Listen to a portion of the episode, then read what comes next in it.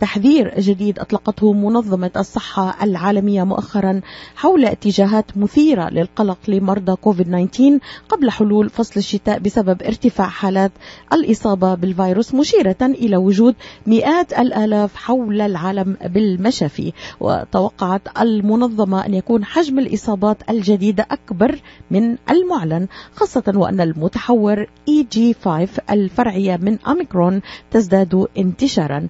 بينما توقفت العديد من الدول عن الإبلاغ عن بيانات الإصابة بالفيروس وأوضحت أن 43 دولة فقط من بين 194 دولة أعضاء في المنظمة تبلغ عن الوفيات الناجمة عن الإصابات بفيروس كورونا و20 دولة فقط ترسل معلومات بشأن الحالات التي تستدعي دخول المشافي. يدور النقاش الآن حول ارتفاع الإصابات بفيروس كورونا مجددا في الولايات المتحدة. الأمريكية وحول العالم ما الذي نتوقعه من تطورات الفيروس خلال الشهور الباردة القادمة؟ هل الوضع يدعو بالفعل إلى القلق من ظهور جائحة مرة أخرى؟ هذه الأسئلة الهامة نطرحها اليوم على الدكتور زاهر سحلول أخصائي الأمراض الصدرية والعناية المشددة ورئيس منظمة ند جلوبال الإنسانية الذي انضم إلينا الآن مباشرة من شيكاغو بعد فاصل قصير للإعلان. هل تلقى أطفالكم أحدث نسخة من لقاح كوفيد 19؟ لقد تم لغاية اليوم. تطعيم أكثر من 5.5 مليار شخص بلقاح كوفيد-19 وأثبتت النتائج أن اللقاحات كانت فعالة حيث قام الخبراء حول العالم بإجراء الاختبارات اللازمة ليكون اللقاح آمنا وفعالا. اللقاح لا يحميكم أنتم وعائلتكم فقط بل يحمي المجتمع كله. قوموا بواجبكم من خلال التحدث إلى مقدمي الخدمات الصحية أو زيارة michigan.gov kids covid vaccine. رسالة من وزارة الصحة والخدمات الإنسانية في ميشيغان. مرحبا بك دكتور زاهر أهلا بك معنا. دائما لك إطلالة متميزة على مستمعينا في راديو صوت العرب. أهلا وسهلا فيكم.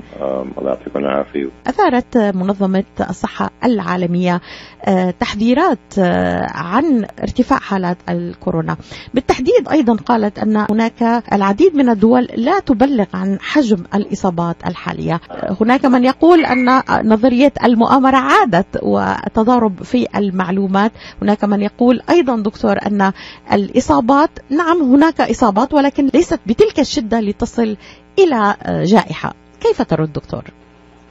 يعني الجواب معقد قليلا ولكن الأمر الأول إنه الحمد لله يعني بسبب حملات اللقاح وبسبب طبعا إصابة عدد كبير من الناس ملايين الناس في مختلف أنحاء العالم حوالي 600 مليون شخص أصيبوا بكورونا ومثل ما بنعرف أقل شيء 6 ملايين و500 ألف إنسان توفوا بسبب الكورونا في العالم. في أمريكا حوالي مليون و ألف شخص توفوا في الكورونا.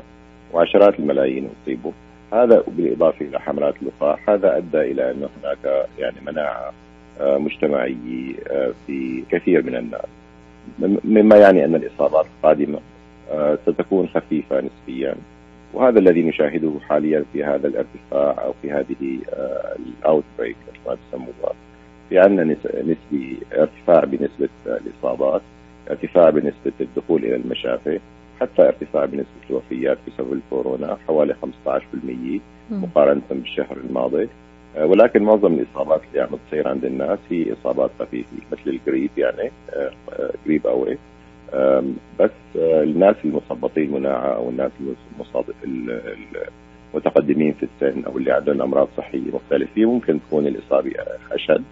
وممكن تكون تدخلهم إلى المستشفى وتؤدي إلى الوفاة لأنه الكورونا مثل ما بنعرف مرض خطير خاصة من الناس اللي ما تلقحوا أو متقدمين في السن أو مثبطي مناعة أو اللي عندهم عدة أمراض مختلفة. دعنا نبدأ من الولايات المتحدة الأمريكية، هل تتوقع أن تزداد الحالات خلال الأشهر الباردة؟ ماذا نتوقع خلال الشتاء القادم؟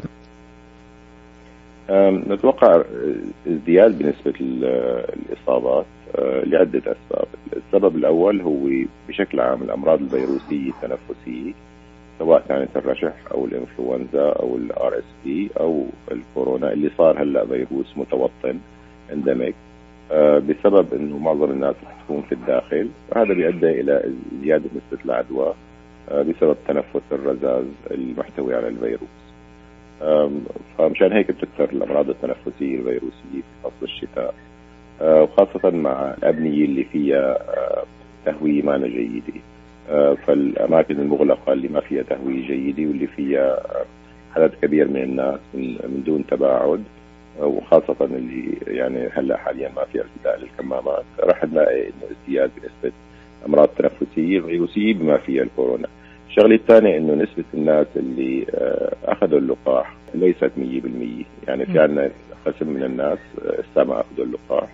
ونسبة الناس اللي أخذوا البوستر فقط 17% يعني معظم الناس في أمريكا عم نحكي على الولايات المتحدة الأمريكية ما أخذوا البوستر الجرعة الداعمه يعني.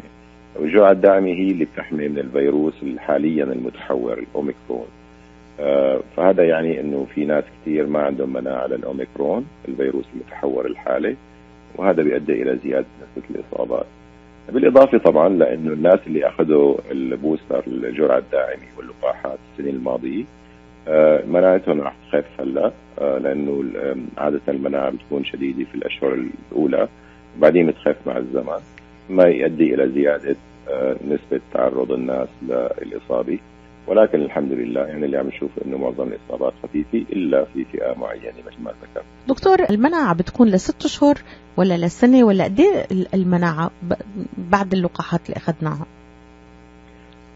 في نوعين من المناعة، المناعة الأولى اللي هي المناعة القوية يعني أه، فوقت واحد بيأخذ اللقاح اول ثلاث أشهر ثلاثة أشهر لست أشهر بيكون نسبة الأضداد اللي هي بتهاجم الفيروس كبيرة بحيث إنه احتمال نسبة إصابة الإنسان تكون قليلة جدا جدا جدا بسبب زيادة نسبة الأضداد. ومع الزمن يعني بعد أول آه، ثلاثة إلى ست أشهر بتخف نسبة الأضداد آه، فبصير احتمال الإصابة أكبر. ولكن هناك مناعة دائمة آه، أو شبه دائمة اللي هي بتعملها أو اللي بتشكلها الخلايا T cells وال B cells اللي هي مسؤولة عن المناعة اللي فيها ذاكرة. يعني مثل هاي خلايا عندنا ذاك عندها ذاكرة للفيروس بحيث إنه حتى ولو اصيب الإنسان بالفيروس بعد سنة أو أكثر آه، ممكن تهاجمه وتفعل نفسها احتمال الإصابة بيصير أكبر ولكن احتمال الإصابة الشديدة المرض الشديد يعني اللي يؤدي إلى دخول المستشفى أو الوفاة بيكون شبه معدوم. فممكن الإنسان يعني ياخذ اللي أخذوا البوستر مثلا من سنة. ممكن يصابوا هلا. آه، ولكن الإصابة غالبا شديدة بسبب وجود المناعة الدائمة الناجمة عن خلايا الذاكرة ال T cells وال B cells دكتور سؤال آخر مهم. يعني المصابين الآن آه، العزل. ممكن ينصاب شخص بالبيت وفي أسرة مكونة من خمس أشخاص من ضمن أطفال. شو توصياتك بالنسبة للتعامل اليوم مع اللي بيكتشف أنه معه كوفيد؟ طلع بازرف وعمل test نبدأ بال test دكتور. في كتير ناس عم يجي عم يجيها رشح وما عم تعمل تست مباشرة. لذلك أنا شهدت هالموضوع في عائلة شخص مؤخرا يعني من الأقارب عمل التست في البيت مرة ومرتين وطلع نجرف مع الأسف هو معه كوفيد آه، ونقله لأطفاله يعني الصغار في العمر ولزوجته وانتقل آه، على نطاق أكبر على كل من تواصل معهم. طيب ما هي نصيحتك في هذا الموضوع دكتور؟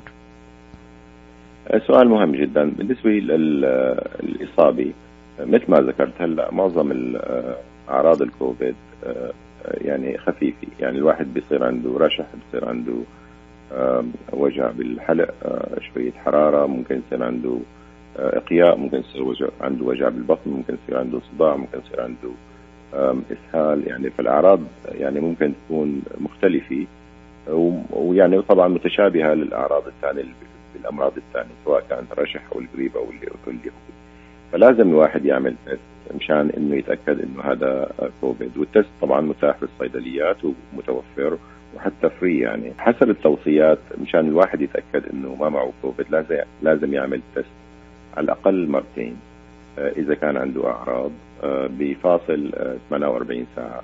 إذا كانوا الاختبارين سلبيين فمعناتها غالبا ما معه كوفيد. بس إذا بده يتأكد فينه يعمل فحص الدم. اللي هو أكثر حساسية. فهذا من ناحية الاختبارات. بالناس اللي, اللي تعرضوا للكوفيد وما عندهم أعراض لازم يعيدوا التست ثلاث مرات. يعني المره الأولى بعدين ينتظروا 48 ساعة يعيدوها مرة ثانية ينتظروا 48 ساعة يعيدوها مرة ثالثة مرة ثالثة. إذا كانت الاختبارات ثلاثة سلبية معناتها غالبا غالبا ما عنده كوفيد. بالنسبة للإنسان اللي اصيب بالكوفيد يعني صار عنده test positive شو لازم يعمل؟ لازم أول شيء إنه ما يروح على الشغل. وما لازم يطلع. طبعا يختلط مع الناس لأنه راح ينقل ينقل الكوفيد. الكوفيد شديد الانتقال. فلازم يقعد يعزل نفسه أو نفسها بالبيت لمدة خمس أيام حسب توصيات ال CDC على الأقل. إذا كانت الأعراض عنده لساتها مستمرة بعد الخمس أيام لازم يعني ممكن إنه تكون الفترة لمدة 10 أيام. من خمسة إلى 10 أيام. أقل شيء خمسة أيام ممكن 10 أيام إذا كان في أعراض. بالنسبة للناس اللي حوالي الإنسان المصاب أهل العائلة يعني لازم طبعا يلبس المريض كمامات في في المنزل مشان ما يعدي أولاده أو زوجته أو زوجه أو أبوه أو أمه إذا كانوا عايشين معه. الكمامة طبعا ال 95 وليس الكمامة الخفيفة وقت بيكون متعرض مع أهله بنفس الغرفة. لازم يصير في شوية ابتعاد يعني مثل ما ذكرنا الابتعاد في جاي بدنا نحكي عنه حوالي 6 فيت يعني حوالي متر ونص أو هيك شيء. وقت بيكون ضمن الغرفة ضمن الغرفة مع مع اقربائه أو مع عائلته ولازم طبعا الأهل العائلي يغسلوا إيديهم بشكل متكرر وكمان هن يلبسوا كمامات مشان تخف نسبة العدوى ويفحصوا نفسهم لأنه ممكن إنه يكون عندهم أصيبوا بالفيروس وما ما يكون عندهم أعراض بسبب مناعه تكون عندهم شديدة خاصة إذا كانوا يعني صغار في السن أو هيك شيء. فهاي هي التوصيات الحالية. أهم شيء إنه العزل مثل ما ذكرنا بالماضي يعني عدة مرات لمدة خمس أيام ولبس الكمامات وغسل الايادي وطبعا ال testing مشان يعرف الواحد إذا عنده فحص يعني إذا عنده كوفيد أو لا. دكتور ال testing نفسه في بعض ال test المتوفر في البيت بعتقد إنه ما له دقيق يعني. هل حضرتك ركزت على إنه ال test المتوفر في الصيدليات؟ صحيح؟ نعم. اللي هو الفحص البيتي يعني. نعم نعم دكتور. طيب دكتور نصائحك بشكل عام حضرتك قلت لنا هلا أساليب الوقاية قلت لنا ارتداء الكمامات. طيب على شكل أكبر للوقاية يعني حتى نحن نقول الوقاية خير من العلاج شو هي نصائحك؟ ونحن مقدمين الآن على ربما ارتفاع في حالات الكوفيد في الشتاء بشكل عام. أم يعني بالنسبة لسؤالك الأول إنه الفحص معه دقيق صح معه دقيق ولكن متوفر. نعم. وإذا كان إيجابي معناتها إيجابي. إذا كان سلبي ممكن يعاد. وإذا كان المريض لساته ما متأكد ممكن يعمل فحص الدم بالنسبة للفحص. بالنسبة للشو اللي ممكن الواحد يعمل هلأ طبعا الحمد لله إنه عندنا لقاحات سواء كانت للإنفلونزا أو ال RSV حاليا صار عندنا لقاح متاح لل RSV اللي هو فيروس ثاني تنفسي ممكن يؤدي إلى إصابات شديدة خاصة في المتقدمين في السن. وصار عندنا لقاح للكوفيد. راح يطلع الجرعة الداعمة الجديدة بعد عدة أيام في سبتمبر 12 راح تكون في عندنا جرعة داعمة جديدة اللي هي فيها يكون راح يكون فيها الفيروس المتحور الحالي اللي, اللي موجود حاليا يعني عم عم يسبب إصابات أكثر فالناس اللي ما أخذوا الجرعة الداعمة لازم ياخذوا الجرعة الداعمة وينتظروا بعد سبتمبر 12 مشان ياخذوا الجرعة الداعمة الجديدة. ال 80% من الناس اللي ما أخذوا الجرعه الداعمه القديمة لازم يأخذوا الجرعه الداعمه الجديده مشان تخفف نسبة إصابتهم بالعدوى فهذا أول شغلة. الشغلة الثانية الانتباه لأنه أعراض الكوفيد ممكن تكون خفيفة جدا. فإذا الإنسان عنده أعراض رشح خفيفة أو بريد خفيفة لازم يفحص حاله وإذا طلع إيجابي لازم يلتزم بالتوصيات مثل ما ذكرناها. الأمر الثالث إنه إذا تعرض الإنسان لواحد مصاب بالكوفيد أو مريضة مصابة بالكوفيد لازم أيضا يفحص نفسه ويلتزم يعني على الأقل مرتين ثلاثة لأنه ممكن تكون إصابته موجودة مع عدم وجود الأعراض. الأمر الرابع يعني الناس اللي مثلا عندهم متقدمين في السن أو عندهم أمراض مختلفة مثبطه للمناعة ممكن يلبسوا الكمامات ولو إنه حاليا ما لنا توصيات كثيرة بس الكمامة بتخفف من نسبه الاصابه بالامراض التنفسية بشكل عام الأمراض التنفسية الفيروسية لأنه بتمنع الرذاذ طبعا غسل الايدين الأيدين لأنه تخفف من نسبة انتقال الفيروسات انتقال الفيروسات إذا عن طريق اللمس. ولو كان هذه الطريقة هي أقل آه، من ناحية العدوى عن من انتقال الفيروسات عن طريق التنفس. والانتباه لأنه الكوفيد لساته موجود وصار فيروس متوطن. وعم يتغير وعم يتحور وكل فترة يعني المتحور ممكن تكون أعراضه مختلفة ممكن يكون شديد العدوى. ينتبه الواحد لتوصيات ال CDC لتوصيات الأطباء يسأل طبيبه أو طبيبته عن الكوفيد شو لازم يعمل ويلتزم بالتوصيات لأنه هلأ الأمر صار حقيقة واقعة يعني. بعدنا عن الموضوع يعني يجب أن نتعايش معه. خلص دكتور كل نعم. موجود متوطن. باختصار يجب ان نتعايش معه ونقول الكوفيد موجود يا جماعة وما في نظريات مؤامرة واللقاح ممتاز و... و... وأكيد لازم ناخذ اللقاحات وبعيدا عن كل نظريات المؤامرات المؤامرة في الجائحة السابقة. طيب دكتور اذا أنت لا تتوقع أن تكون هناك جائحة أخرى في الشتاء القادم. هذا أولا. ثانيا كيف نخفف من آثار الكوفيد؟ نوعية الغذاء دكتور إذا بتعطينا فقط إرشادات بسيطة للمتابعين. بالنسبة إنه لا أتوقع ان يكون في جائحة أخرى لا يعني الموجود حاليا ارتفاع لنسبة الاصابات ولكن ليس بشكل يؤدي إلى القلق الشديد. آه، ارتفاع بنسبة الإصابات بالنسبة للناس الملقحين منيح يعني ما يخافوا. بالنسبة للناس غير ملقحين لازم يلقحوا نفسهم. فإذا كان الواحد بده يخوف العالم لازم يخافوا لأنه في عندنا ارتفاع من الإصابات. بالنسبة للغذاء الغذاء بشكل عام يعني طبعا الغذاء المتوازن ما في خلطة سحرية آه، واحيانا كثير صارت شائعة إنه ناس بيطلعوا بيقولوا يعني يشربوا يانسون أو يشربوا الخلطه هاي أو أو حتى متي أو ما ما إلى ذلك. أنا صارت في شغلات بتضحك كثير كمون وزنجبيل دكتور. وعسل. ما في ما في شيء من هيك. الغذاء المتوازن العادي. ال antioxidant الفواكه والخضرة آه، بتخفف من نسبة الإصابات بشكل عام ونسبه الالتهابات. الرياضة اليومية خاصة المشي بتخفف بتقوي المناعة وبتقوي الجسم بشكل عام. يعني البدانة بشكل عام هي من الأمراض الشائعة جدا في الجالية تبعتنا بسبب قلة الحركة وبسبب الأكل طبيعته في الغني بالنشويات والشحوم. فتخفيف الوزن بشكل عام بخفف من الأمراض سواء كان الكوفيد أو غير الكوفيد الضغط وال, وال وأمراض القلب والسكري وما إلى ذلك. فهاي الأمور كلها لازم ننتبه لها والاستماع لنصائح الأطباء آه، والالتزام آه، بالتوصيات العامة اللي ذكرناها اللي هي بتمنع ليس فقط الكوفيد وإنما الأمراض التنفسية الثانية. اللي هي بتنتشر في فصل الشتاء. والالتزام بتوصيات الدكتور زاهر سحلول من أهم الأطباء الذين تناولنا معهم آه هذا الموضوع من بداياته. دكتور إذا كنت تذكر من 2019 إلى اليوم وأنت تعطينا إرشادات هامة. أشكرك جزيل الشكر دكتور. هل من نصيحة أخيرة آه توجهها لم أتناولها في آه الموضوع؟